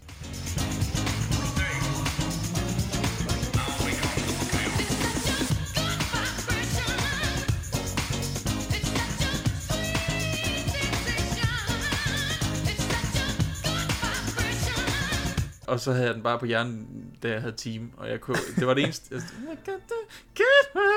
og så siger du også lige, eller det var faktisk mig selv, der sagde vibration. Ja, det var fuldstændig dig. Nå. Men, Bjørn, nu stiller jeg dig det Ja. trælse, trælse spørgsmål her. Åh, Synes du, at den gimmick her bruges ordentligt? Og så må du selv få lov til at definere, hvad brug er, og hvad ordentligt er. Øhm, jamen, jeg tror egentlig, det, det er fordi, jeg synes jo helt, altså, det, det er ikke så meget som selve lydgimmicken, altså lyddesignet af det, jeg synes, der er Mhm. uhyggeligt. Jeg synes, det er uhyggeligt, at hun ikke kan høre de ting, altså, som vi kan høre. Og så Ja. ved jeg godt, det kan spille lidt ind under, men jeg føler mere, det er narrativt valg. Altså, du har valgt at sige, at karakteren er, er døv. Altså, basically, så det her karaktertræk, som er, at hun ikke kan høre noget, det er vores bombe under bordet. Det er, altså, hvis vi tager den teori ind. Vi ser noget, hun ikke kan se, og det skal forestille at være bomben under bordet, og så er det et spørgsmål om, hvor lang tid der går, hvor lang tid kan vi trække den her suspense. Mm. Altså, når hun for eksempel sidder på sin computer og skriver, han går vidderligt ind i huset, han trækker døren åben, og der, jeg kan huske, da jeg så det, så tænkte jeg, det er da egentlig mærkeligt, hun ikke synes, det er koldt lige pludselig, at døren den står åben. Men det er jo sådan, lige. specielt fordi, der, så går der fem minutter senere, så går hun ind og åbner døren, fordi hun skal øh, hente sin kat, og så står hun sådan og, du ved, rører ved sin arm, som om hun fryser. Uh, puha, nej, det er ikke så godt det her. Og så lukker hun døren en gang til. Okay. Ja, men jeg synes, altså, det fungerer sindssygt godt, selve ideen, hvor meget de bruger lyden til egentlig. Ja. Egentlig. Ja. Det er begrænset. Det synes jeg er begrænset. Øhm, Ja, nej, men det, det er sjovt, du siger det, fordi det er meget, det er mange af de samme tanker, jeg har haft, du ved. Jeg synes sådan, fra, fra scene til scene, så bliver lyden jo brugt. Altså, det, det spiller jo en essentiel del på grund af hendes karakter. Ja. Det gør det jo. Øhm, den bliver også brugt i de forskellige uhyggelige scener, eller de scener, der prøver at være suspensfulde eller uhyggelige. Ja. Øh, jeg nævnte det der med Sarah før, hvor hun slås ihjel op af, af, af vinduet. Det, det, der bruges det jo som sådan en... Hun altså Maddie lægger ikke mærke til det. Ja. Men, men det er jo ikke sådan, lyddesignet afspejler det, vil jeg sige. Jo, kun lige når vi switcher over til Maddies perspektiv. Ja, ja. Og det, det er jo fint nok. Jeg kan godt lide scenen i sig selv. Uh, det er jo godt, men det er jo ikke nødvendigvis på grund af sådan lyddesignet, at den er enestående. Eller nej. sådan noget. Og så har jeg et andet eksempel, jeg synes, der faktisk er ret godt. Det er ret godt fundet på. Øhm, det, Mike Flanagan, han er jo kendt for den her degloving. Har du hørt det udtryk før? Nej, det tror jeg ikke. Degloving, det er når man tager en handske af. Det er fordi, han elsker at få vold, øh, øh, vold mod hænder.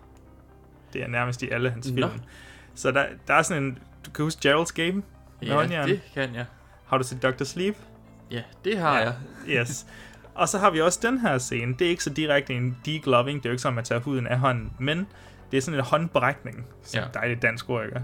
Det som jeg i hvert det fald lige har lavet.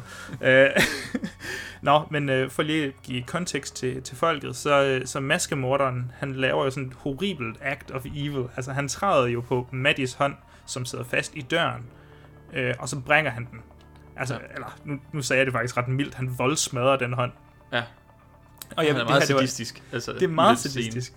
Og det er anden gang, jeg ser det, og jeg vidste, det ville ske, og det fucker stadig lidt med mig. Jeg synes, det var, jeg blev nødt til at kigge væk der. Fuck for helvede. Nå.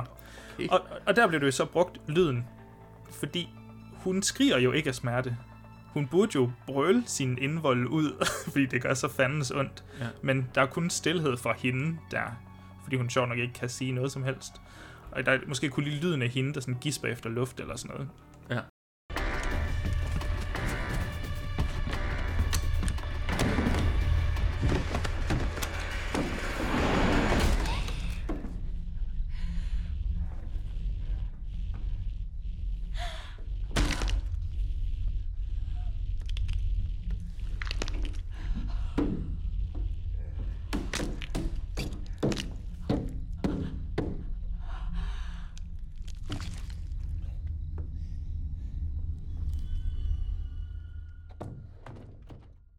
Det, det synes jeg er he- helt vildt fedt, måden den ligesom vender ens forventninger der. Ja, og, og det bliver jo så også senere ligesom hans, me, mere af hans motivation.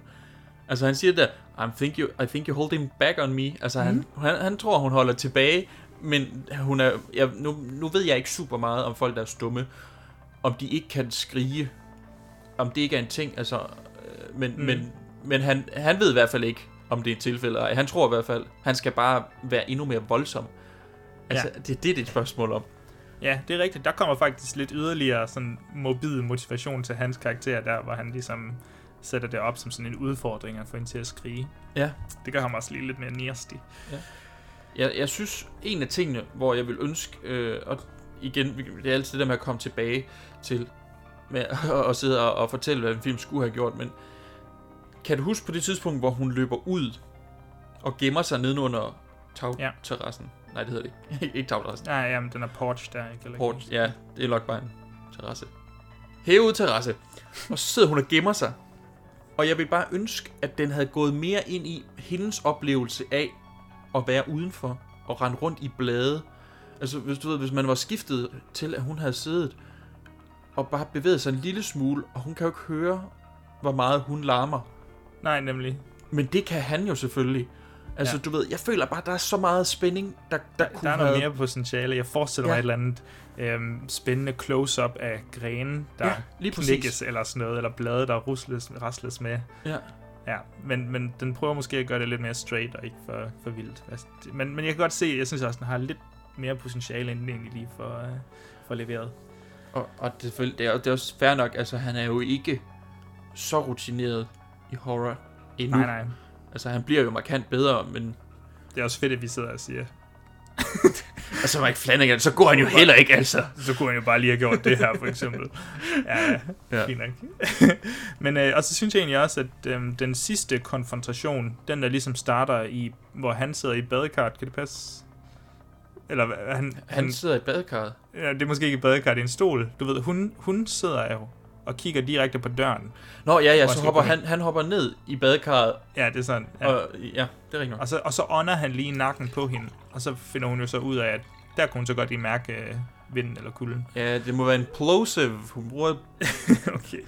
Der var lige noget lingvistik der. Og, så, og så, så vender hun jo så om, at de stikker ham i knæet. Og så kommer de ned under i køkkenet, hvor hun så faktisk, der bruger de så lyden, hvor hun øh, sætter de her rungende alarmer i gang.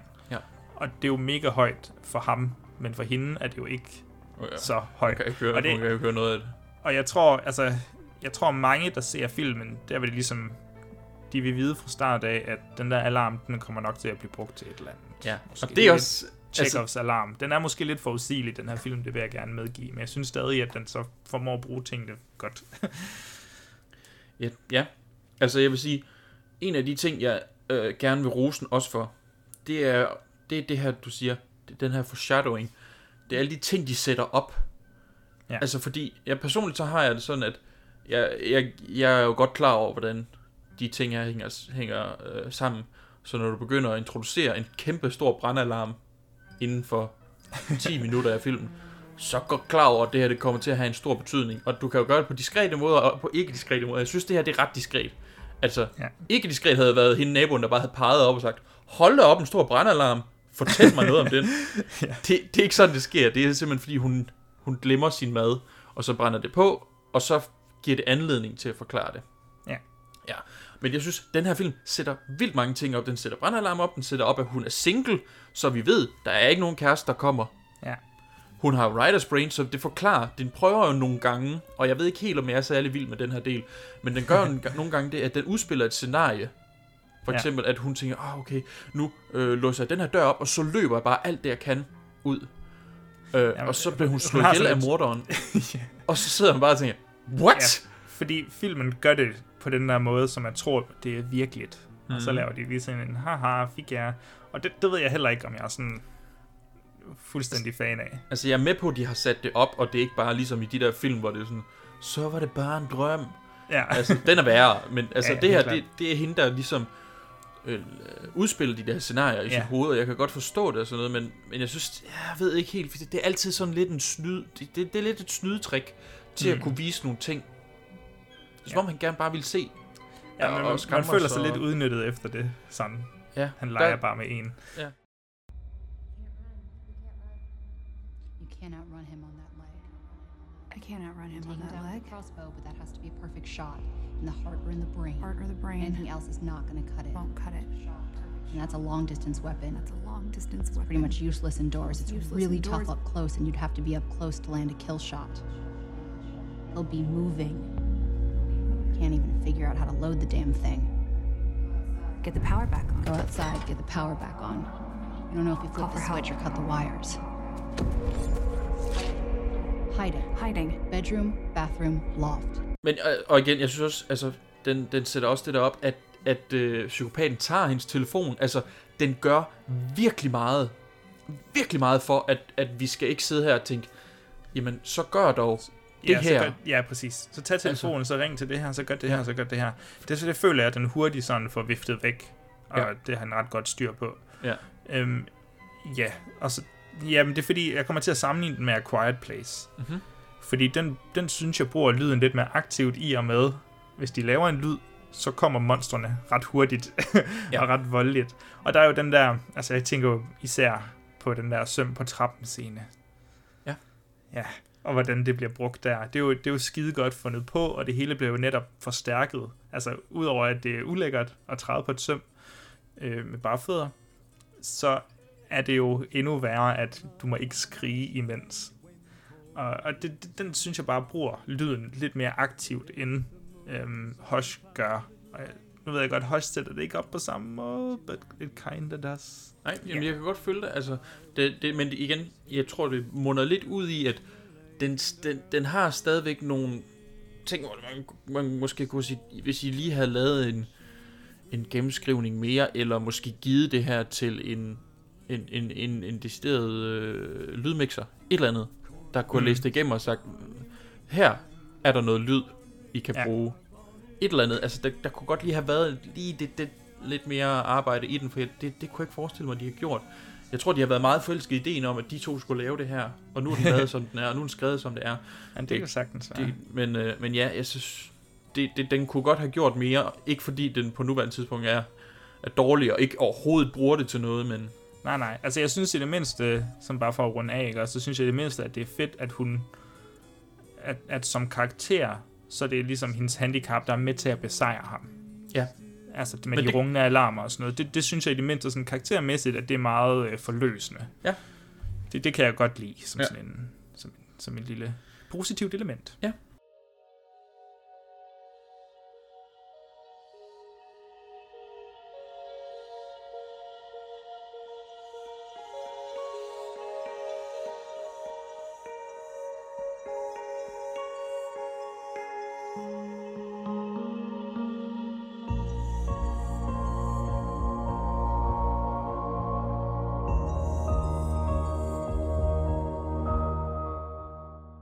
Jamen, Bjørn, jeg føler, at allerede nu har vores samtale været meget løs, men jeg tænker, vi kan gøre det løsere, vi kan snakke bredere.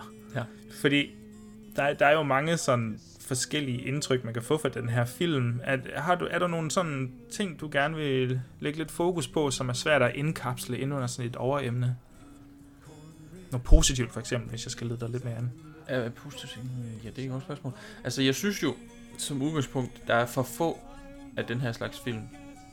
Altså, Ja. det, det, det, synes jeg virkelig. Det der, ikke, ikke nødvendigvis bare det der home invasion-genren, men en film, der bare siger, okay, screw it all, nu går jeg all in på den her horror her. Og, og den, er, den er meget, meget, meget, meget simplistisk. Det er den, og, og så vil jeg så også sige, at, at jeg synes, det er flot, altså det er en flot præstation, at man ikke formår at blive træt af den her ene location. Ja. Og, og de formår, filmsproget, altså det er jo ikke banebrydende på nogen Nej, nej, måde, nej, nej. Men, men det er bare så håndværksmæssigt solidt, Ja. at, at den, den føles ikke træls at komme igennem, fordi at indstillingerne er så forskellige artet, og den er så også kun 80 minutter lang film, og det er også bare helt perfekt. Det, det, jeg vil sige, det var faktisk også en af de ting, jeg hørte, de snakkede om. Det var det med, at de blev nødt til at blive ved med at have kameraet til at bevæge sig. Fordi hvis kameraet det var, altså stod stille, så ville Ja. publikum begynde at kede sig. Og jeg synes, der er kun et tidspunkt, hvor jeg sådan, hvor jeg tog min telefon op lige sådan hurtigt og, og kiggede i den. Mm. Og det er den scene, hvor nabomanden han kommer. Okay. Den synes jeg faktisk var lidt kedelig. Nå. Ja, øhm, ja. Og jeg ved ikke, om det simpelthen er fordi, at det er ikke langt nok hen imod slutningen. Altså, jeg ved godt, at ham her, han på en eller anden måde kommer ikke til at overleve det her. Altså, hvis det nu havde været i det 70. minut, den her scene, Ja. den dukkede op, så kunne jeg måske være overbevist om, okay, det kan godt være, det er ham her, der kommer og hjælper øh, på en eller anden måde. I stedet for, så er det, jeg kan ikke huske, hvornår det er inde i filmen. Jeg føler bare ikke, det er så sent. Øh, I hvert fald ikke sent nok til, at jeg bliver overbevist om, at Nej. Det, I stedet for, så øh, kommer Maddie så til gengæld og fucker det hele op jeg skulle lige ham. til at sige det. Det var og, faktisk et virkelig sjovt valg ja. fra, fra, der, altså fra, fra, fra Flanagan og Katie's, Katie Siegels side. Ja. At det er jo basically Maddie, der får ham slået ihjel. Ja. Fordi hun lige vender opmærksomheden mod sig selv i et utroligt skilsættende øjeblik. Ja. Altså livsvigtigt øjeblik.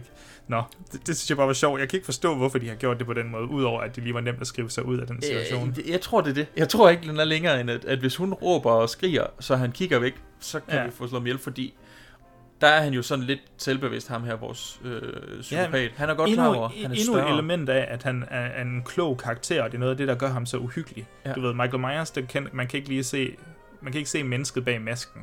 Der, er- det er ren og skær ondskab. Her er det sådan en udspekuleret menneskelig logik, ikke, der bliver brugt imod. Det er også det, og han prøver, han manipulerer jo helt vildt, hvor han først Ja. ja. siger, jamen jeg er øh, politimand, jeg, jeg svarer på et opkald, det er derfor jeg er her. Mm. Hvor han sådan, okay, det er, lidt, det er lidt et sats at tage, når du har en kæmpe tatovering på nakken. ja, han skal, han skal Eller- stå for den meget specifikt på den halsen. ene side. altså, det, øh, det er jeg ret sikker på, at du ikke må som politimand. Nu ved jeg det ikke, om det også er en ting i USA. Øh, men det var, ret, det var et ret ballsy move af ham, Ja. vil jeg sige. Nå, men der synes jeg også igen, så, får, så stikker John Gallagher, mo- mask, manden i masken, mordermanden, Mhm. mm-hmm. han stikker kniven ind i halsen på John, ham der øh, vennen der, naboen. Ja. Og så måden, han hopper tilbage på, er meget sådan en... Han skal slet ikke risikere at blive slået i hovedet eller sådan noget. Han, han stikker i halsen, og så springer han nærmest sådan væk. Ja. Øhm, og, og det, bare, det giver bare lidt til den, ham som karakter, fordi så, så stor er John Gallaghers karakter jo heller ikke. Nej. Og han siger også efter, at, øhm, at John er død, så sidder han så ved siden af ham, sådan, og siger han et eller andet, ala, I would have never, I would never have won this fight, eller sådan noget, Ja. fordi han er for stor. Så det giver også lige sådan en, ja, den der uhyggelige logik til ham. Så det, det, det kan jeg ret godt lide. Ja. Jamen det er det. Og det men det er også det, jeg mener med hans karakter. Det, det bliver endnu mere uhyggeligt af, at han er så rutineret i sine beslutninger. altså han, han tager ikke nogen som sådan... Han tager som sådan ikke nogen dumme beslutninger. Altså, øh, der er lige der er lige der, hvor han mister sin, øh, sin crossbow. Ja. Men jeg kan, fordi der tænkte jeg, kunne du, ikke, kunne du ikke have haft på skulderen, mens du kravlede op ad den stige der? Ja. Altså, øh, men det er, hvad det er. Jeg kan, godt, jeg kan godt se, at det er sådan en kæmpe stor en. Det kan godt være, at man vil lægge den op for at Ja. komme op. Men han har jo ikke set hende flygte eller noget som helst. Men... Nej. Så, så er der sådan en ting, jeg hader. Ja. Og det er sådan, eller ikke hader. Der er en ting, jeg ikke kan lide generelt ved Flanagans film. Okay. Det er den her grønne farve, den her grønne tint, der er på kameraet. Har du lagt mærke til det? Jeg har jo rød-grøn farve, farveblind, så det, Nå ja, så det lægger du overhovedet ikke mærke det til. er ikke sikkert, jeg har set det. det I det... Saw, der så jeg det. Yes, det er, ikke, det er ikke lige så grimt, som det er i Saw. Altså, det er ikke så grimt, men, okay. men jeg synes, det er så, så grimt. Og det, og det hænger ved, ved nærmest alle hans film. Det okay. ser så mærkeligt ud, og jeg ved ikke, om det er, fordi han bare sådan, nej, jeg skal have trademark, eller, eller om han har en dybere mening med det. Jeg tvivler stærkt. Altså, jeg Fincher bare lige, har det sådan- taget gul. Åh, oh, hvad tager jeg, hvad tager jeg, hvad tager jeg? så det, var, det er sådan lidt træls. Men Okay. Ja, det, det, nej, det har jeg ikke lige, det har jeg simpelthen ikke lagt mærke til, men det er nok, øh, fordi jeg er farveblindet. Jeg, jeg simpelthen ikke har set det. Det generer mig ikke. Det var da fint, Nå, lige kunne. har, men har du noget, noget fortolkning? Jeg synes, du viskede i mit øre øhm, tidligere, inden vi lige optog, at, øh, at du faktisk havde nogle utroligt dybe fortolkninger af den her ja, film. Aldrig har jeg fundet på så gode ting, som til den her. Okay. Jeg, jeg prøvede lidt, øh, fordi som du siger, altså det, det er jo ikke en film, hvor der bliver sagt særlig meget. Det er en film af handlinger. Der er ikke super mange karakterer. Altså, så det er sådan lidt begrænset, hvor meget man kan trække ud af den. Men jeg har ligesom prøvet lidt, og jeg føler lidt, der er sådan lidt en, sådan en, ligesom nogle film har sådan female empowerment, og det har den her også lidt. Det er bare ikke super øh, øh sådan gennem, øh, gennem, det er ikke for, for, for fortærsket og sagt sådan, hey, prøv at se, hun er en kvinde, og hun vinder over den her mand, hun er fucking sej, mand, prøv lige at se, hvor sej hun er. Altså, du ved, sådan er det slet ikke. Men jeg føler, at den her har det med, øh, med et handicap i stedet for. Altså, du mm. ved, at selvom hun har et handicap, selvom hun er døvstum, så skal hun nok komme ud af den her sejr, eller som sejrs øh, kvinden, til tro, altså, og det handler om for hende jo, at bruge sine øh, svagheder til sine fordele. Mm. Og jeg føler, at den har, det, det er ligesom, ja, og jeg, jeg ved, jeg må indrømme, jeg tror ikke, de har siddet og tænkt over det her. Det er mig, der hiver det her ud af røven. Men jeg, jeg føler, der er sådan lidt et, et, et brug din, øh, brug dine svagheder til din øh, egen Nå, fordel. nej, det føler jeg da, det, det synes jeg da godt, man kan sige. Det tror jeg da det er bestemt, de har tænkt over. Tror du det? det? tror jeg. Jamen, det, Det kan godt jeg. være. Og så den anden, jeg har, det er folk med halstatoveringer og psykopater. Ja? Ja, jeg har ikke mere på det, det, det er simpelthen Nå, bare det. nå men jeg, det er jo, kan man også sige, det bare var en observation. Men Nej, jeg føler, det er, det er et tema. Der er alle de folk i den her film, der har en uh, halstatovering. Hvad kan vi udlede om dem, Joachim? Psycho. Lige præcis. Så tror jeg ikke, jeg behøver at argumentere mere for det. jeg har noget, Mm. og nu må vi lige se, om det bliver klippet fra, eller hvad det gør. Men, men jeg har noget, som jeg ligesom hægter op på det speciale, jeg har skrevet. Noget, jeg lader mærke til. Sådan en fortolkelsesnote, som jeg har simpelthen... Altså, jeg har ikke kunnet fraryste mig den her tanke. Og nu får det til at lyde spændende. Det ved jeg ikke, hvor spændende det er. Men det her, det kan enten komme til at lyde klogt, alt for akademisk, eller fuldkommen præsentøst. Så nu må vi se, om jeg kan forklare det ordentligt. Ja. Men inden for den her akademiske tradition, der hedder biokulturel teori, der er der... Jeg, det, jeg, jeg vil ikke bruge for meget tid på det, fordi det kan godt være lidt træt. Men der er der sådan et universelt tema, som, som vi som mennesker, når vi læser litteratur eller ser film, så er der sådan en håndfuld temaer, som resonerer meget stærkt ved os. En af de her temaer, det er det, der hedder The Life of the Mind. Og det lyder jo ret sejt. Men øh, Det det, lyder som film. The Life of the Mind. Men det er, hvor karakterer i værker, og endda forfatteren uden for værket, forestiller sig selv i imaginære eller sådan forestillede situationer. Lig- Ligesom på samme måde som vi som seere eller læsere forestiller os i de situationer, der udspiller sig på skærmen. Vi, altså vi har altid os på en eller anden måde som referencepunkt, når vi ser noget. Mhm. Og, og, så i mit speciale, så fokuserede jeg blandt andet på Stephen Kings karakterer i hans værker, og hvordan deres, om du siger imagination, det er fordi, jeg lige mangler et godt ord på dansk for det, men hvordan, hvordan deres imagination er blevet brugt. Og i Stephen Kings værker, så er det ofte børn, der sådan er gode til at forestille sig ting. Du ved, den her ungdomsnaivitet, og ja, de, de er ikke blevet ramt af voksenlogikken endnu. Øhm, de, øh, deres imagination, lad os sige Danny Torrance for eksempel, deres imagination, den er helt vildt stærk. Det er sådan et tveægget svær dog, så det kan bruges på, til både godt og ondt. Altså, de bliver mere øh, modtagelige over for ondskab, fordi deres imagination er god. Men på samme måde, så er det så også deres imagination, der kan overvinde det onde. Okay, so far, so good. Ofte i Kings fortællinger, øh, så bliver den her fortællingskraft brugt i, eller forestillingskraft, undskyld, bliver brugt i protagonisterne. Fordi den kan hjælpe med at forestille og måske undgå dødsscenarier. Okay? Er du, kan du være mærke, hvor jeg er på vej hen? Øh, ja, men Ja, ja, okay. endelig. Ja, og her kommer vi måske lidt forseret pointe så. For Maddie Young, som vi har her i Hush, hun har jo det der øjeblik, som, øh, som altså, hvor hun er, hun er jo forfatter. Så, så hun er umådelig god til at forestille sig virkeligheder. Vi snakker om, det, det var det du kalder for, eller hun selv kalder for writer's brain. Hun udlever den her håndfuld af mulige scenarier, der alle sammen ender i hendes død. Og jeg vil bare sige, at det er...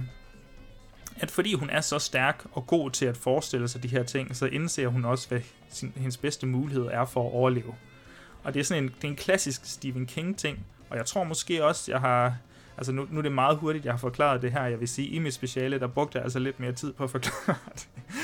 øhm, men, men jeg synes bare, det er sjovt, at det er en klassisk Stephen King-ting, og det er så noget, som Flanagan han ligesom også tager op. Nok, det, der kan man så snakke om, at det ligger sådan bærest i hovedet, noget man måske ikke har tænkt over i underbevidstheden. Men jeg brugte jo netop Dr. Sleep, filmen, i mit speciale, og den har Mike Flanagan jo også lavet, eller altså filmet. Så jeg synes bare, det var en sjov lille sammenhæng, der var mellem det her The Life of the Mind, og forestilling og imagination og fantasi, børns fantasi, eller menneskers fantasi generelt, hvordan det bliver brugt i, uh, ja, i, uh, ja, i gyser-fortællinger nærmest. Så hvis det ikke er bare lidt mening, så håber jeg, at det var spændende.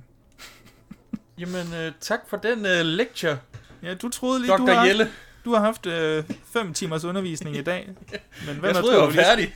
Hvem troede, du lige skulle have en, en halv time mere? Nej. Ej, det, øh, det lyder spændende.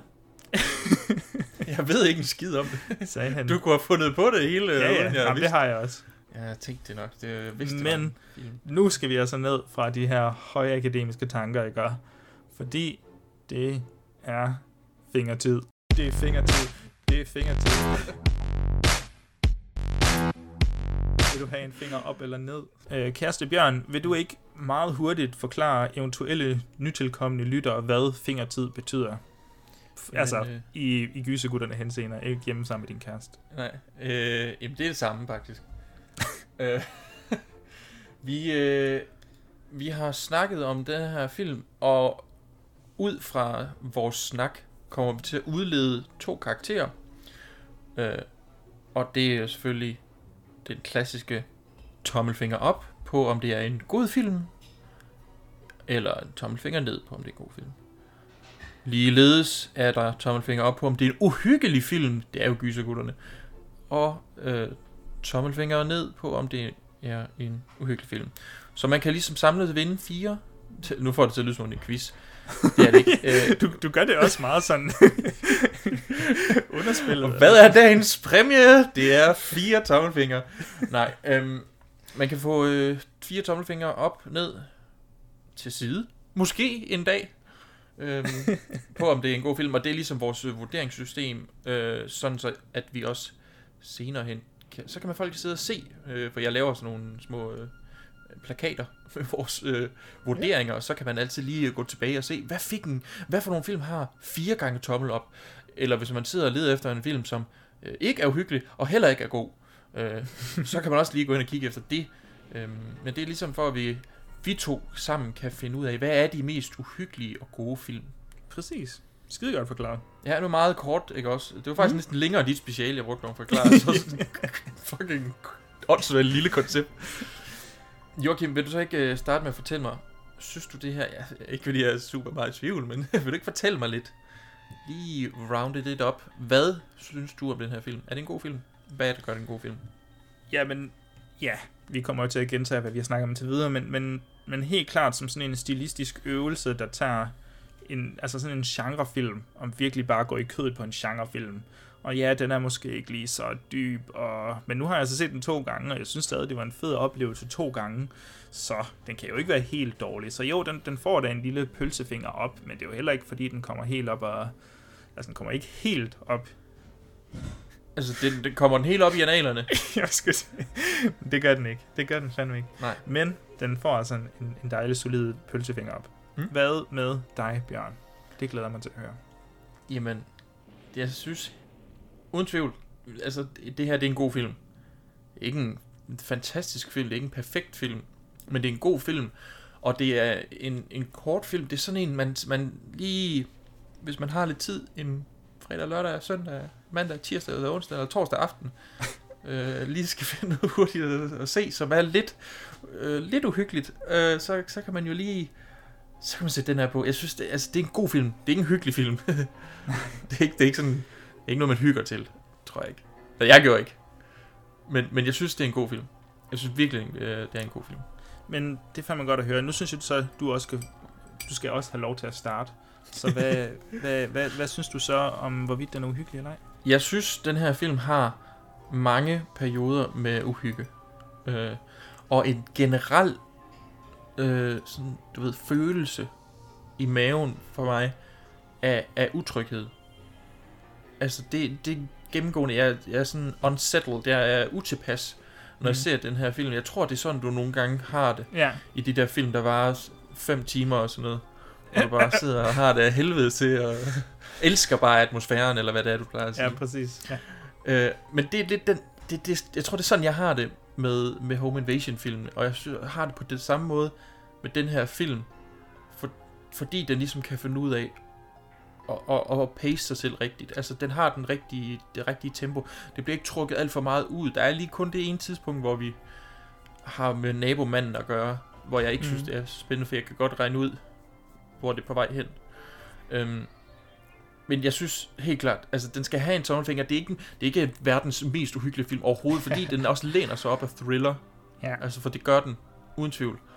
Men jeg synes, den, den skal have en tommelfinger også på uhyggelig, fordi det er den også. Jamen, og jeg, altså, jeg hopper jo med på vognen, ikke? Altså, det, det der er med den her karakterskala, modsat en, en 10-point skala eller et eller andet, det er jo, at vi vurderer på sådan nogle små parametre her. Så, så den her film, Hush, det kan godt være, at den nu ender med at få fire tommel op, ikke? Mhm. Men det betyder jo så ikke, at det er den bedste film af dem, vi har set. Det betyder bare lige, at ud fra vores lille vurderingsskala her, så, så er den altså ret solid, vil jeg Mhm. sige. Den Ja. får også en, en, en lille tommel op af mig på, på uhygge, og jeg synes især, at den, øh, den har nogle, især nogle ulækre scener også. Altså, det, det synes jeg også, den gør ret godt. Det der med hånden, det fucker mig stadig. Det, det er virkelig ulækkert, synes jeg. Nå. Så, øh, så vil jeg en lille klapsalve til, øh, til Hush.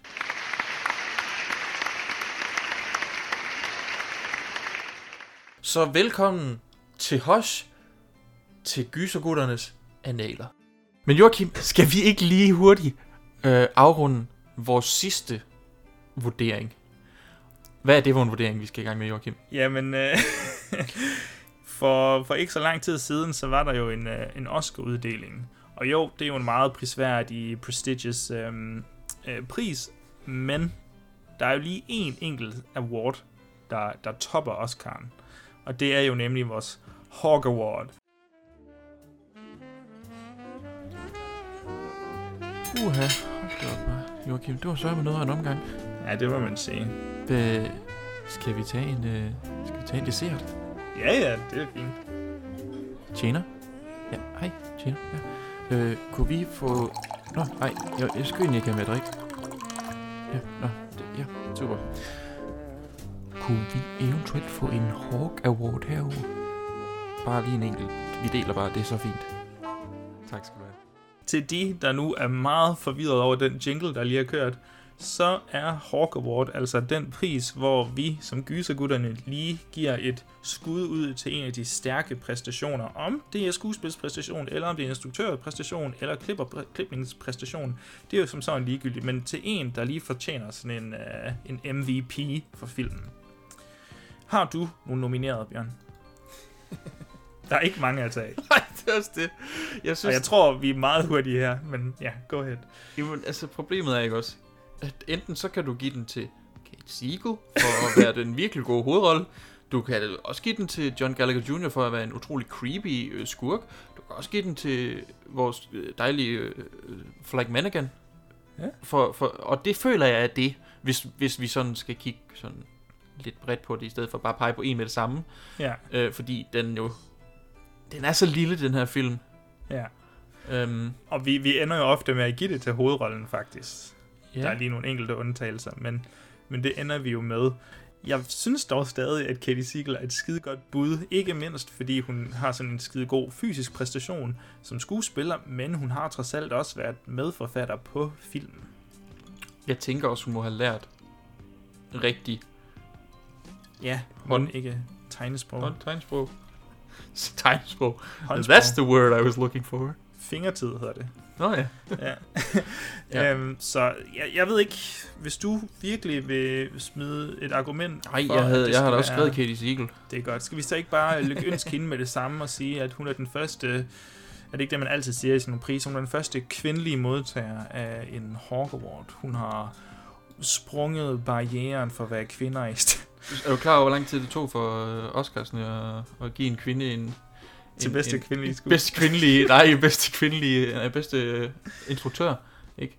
Altså, hvor tager det også, hvad? Sådan noget... Syv afsnit? Nej, det Mm. kan jeg ikke engang gøre det. Fire De, må, afsnit? Fem de er afsnit? langt bedre end Oscar Academy. Jo, men det har vi også altid sagt. Ja. Ej, spøg til side, så er øhm, Katie Siegel øh, en suveræn skuespiller. Så, øh, så godt arbejde. Jeg får sendt den award til hende snarest.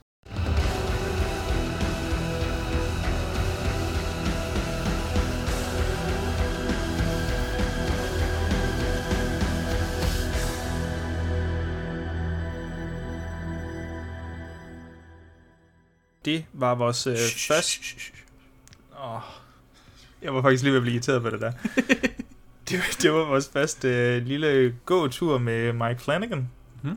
Hvad, hvad synes du om det? Jeg er meget tilfreds. Øhm, det? Det var et heldigt godt sted at starte måske. En af hans øh, ret solide film. Ja, det synes jeg. Altså, men, men for min altså vi kunne godt have været startet på noget andet, og jeg ville have været lige så tilfreds næsten. Øh, Næsten. næsten. Visker sådan næsten efter. men, men ja, altså jeg synes, øh, dejlig, dejlig film, som jeg synes, man absolut skal se. Helt sikkert. Altså, den, den kan alle gyserfans og thriller-fans se for den sags skyld. Man behøver ikke at være kæmpe gyserfan for, for at kunne smage den her. Men øhm, hvad, hvad står den på i næste uge, så, for folk lige kan, så folk lige kan forberede sig? Jamen, øhm, næste uge, der er den 21. maj, der udkommer et øh, vores lille afsnit om Army of the Dead. Og det. Oh, men hvad er det for noget jo? Det er jo helt nyt. Ja, men det, så sidder vi til, åh, oh, den kan jeg da ikke finde. Men det er fordi, den ikke er udkommet endnu. Den udkommer jo samme dag. Så det, øh, det bliver os, der udkommer med et lille afsnit om den her film. Og det bliver nok en del, hvor vi bare sådan snakker lidt om den uden spoilers, og så kommer der en del med spoilers. Og det bliver ikke et, det bliver ikke et, et, et normalt afsnit. Det her det bliver et lidt kortere afsnit. Mm. Øh, og det, er- det er der lidt forskellige årsager til. Jeg har noget eksamen, jeg skal have kigget på, og Og jeg gider ikke øh, mere. Nej, du- du er så træt, øh. Nej, jeg synes, det, vi laver mange ting, så det er også fint lige med sådan et roligt afsnit. Og så forsøger vi også at smide et, et uh, uhyggesnak afsnit ud i løbet af de kommende uger, hvor vi også lige forventer Spiral. Så vi tager lige sådan nogle aktuelle film og lige, lige vender dem. Ja, stille og roligt. Synes ja, jeg. så det, Ellers- Ellers, det er ja. det, det kommer til at byde på. Og så, øh, jeg ved ikke om folk de gerne vil vide, hvad der også sker ugen efter, men øh, det har vi jo den fine episodeplan inde på Facebook til. Gysergutterne podcast. Ja. Så gå ind og tjek der selv, det må I meget gerne. Men, øh, men ellers, så, øh, så kan vi lige så godt få rundt af, tænker jeg. Mhm. Har du en sjov joke, du vil slutte af på? Har du noget, du har øvet dig på siden øh, her i lockdown? Nu når du ikke har kommet ud og kunne flex dine, øh, dine stand-up øh, skills. Øh, jamen, øh, t- øh, hvor, hvorfor, ville, øh, gik, øh, hvorfor gik fisken ikke over øh, vejen? Er det din egen joke, det der? Nej. Hvorfor? Det er fordi, der var hejtænder. Nej, den er faktisk ret god. tak for i dag.